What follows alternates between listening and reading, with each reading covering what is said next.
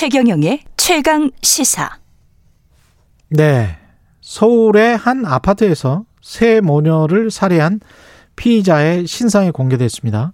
얼굴 보신 분들 많을 텐데요. 만 24세 남성 김태현입니다. 김태현이 범행 전 큰 딸을 수개월간 스토킹한 것으로 알려지면서 시민들 분노가 커지고 있고요.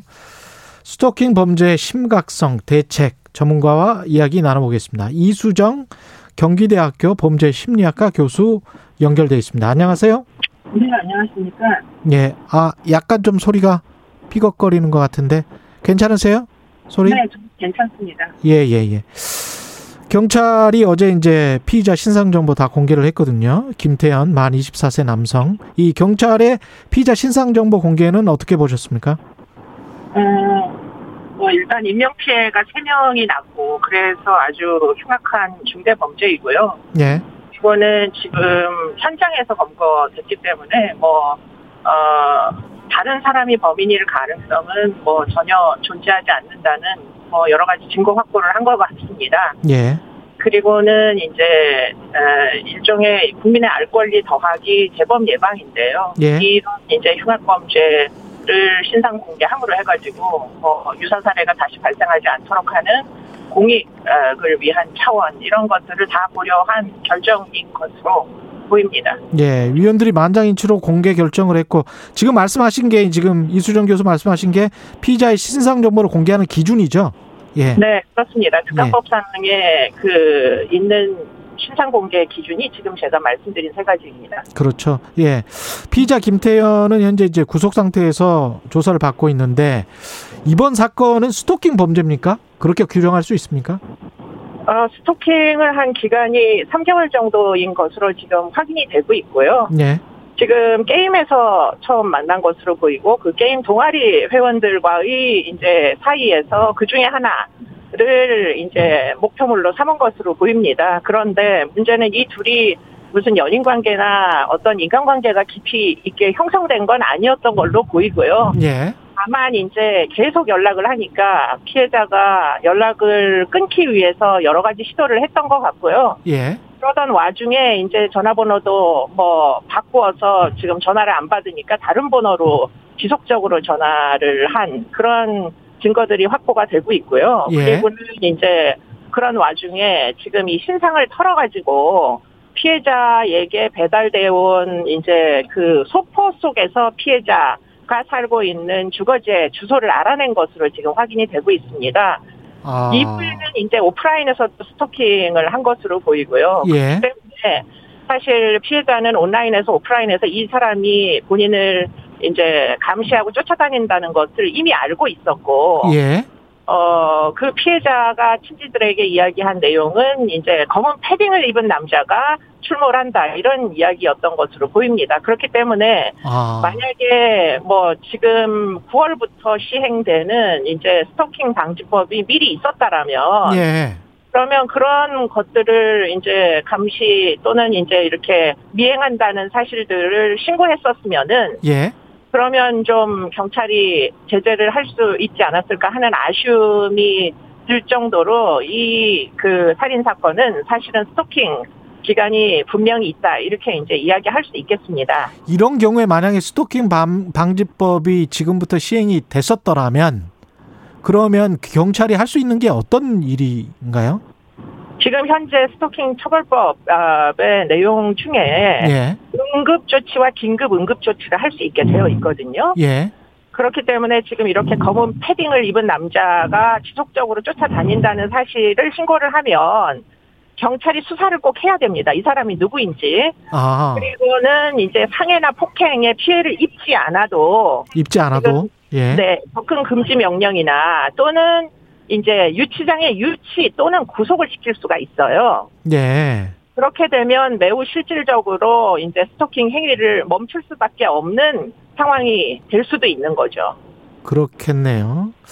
그 일단은 이런 피 이게 피해자 피의자 같은 경우는 사이코패스라고 봐야 되나요? 어떻습니까?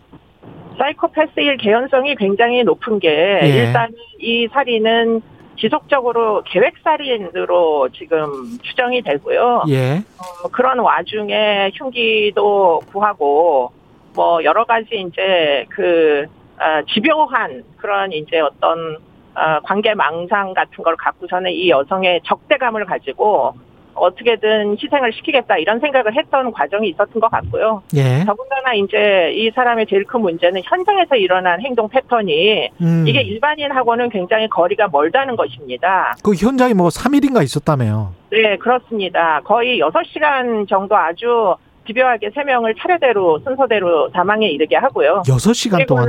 예. 그렇습니다. 현장에서 이틀을 보내고 아. 어, 그 와중에 본인의 증거를 인멸하기 위한 인멸시키기 위한 굉장히 집요한 뭐 옷도 갈아입고 어 그랬다는 거잖아요. 그렇기 예. 때문에 아, 보통 뭐 아무리 살인범이라도 본인이 저지른 일로 본인도 스스로 당황합니다. 그렇기 때문에 현장을 어떻게든 떠나려고 하는데 지금 이 사람은 그런 게 아니라 이틀씩이나 그 장소에서 어, 그 집 이제 그 냉장고를 열었다 닫았다 하면서 생존을 한 거거든요.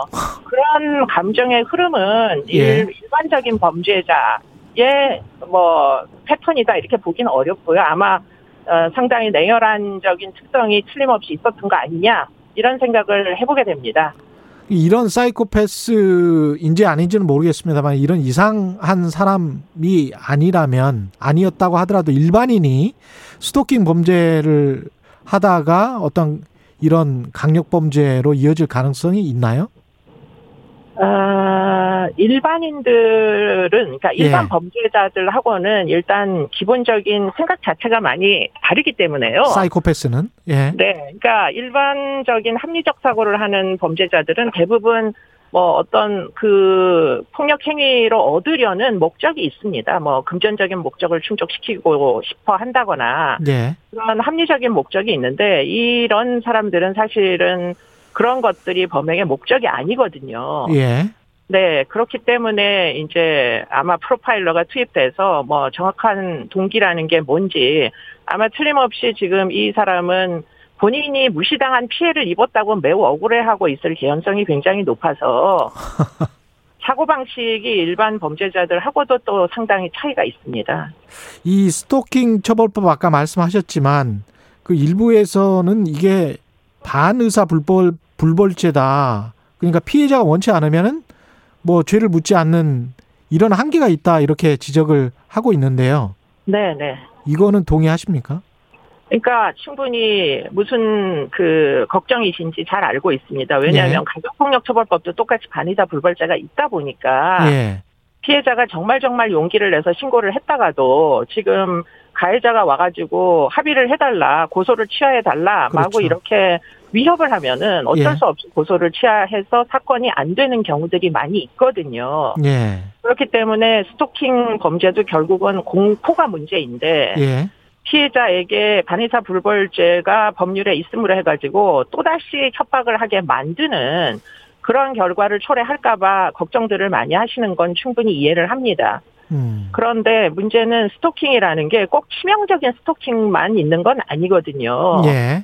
그렇기 때문에 뭐 예를 들자면 연예인을 마구 쫓아다니는 어떤 어, 팬이 있다고 하면 그냥 팬심에서 예. 그렇죠.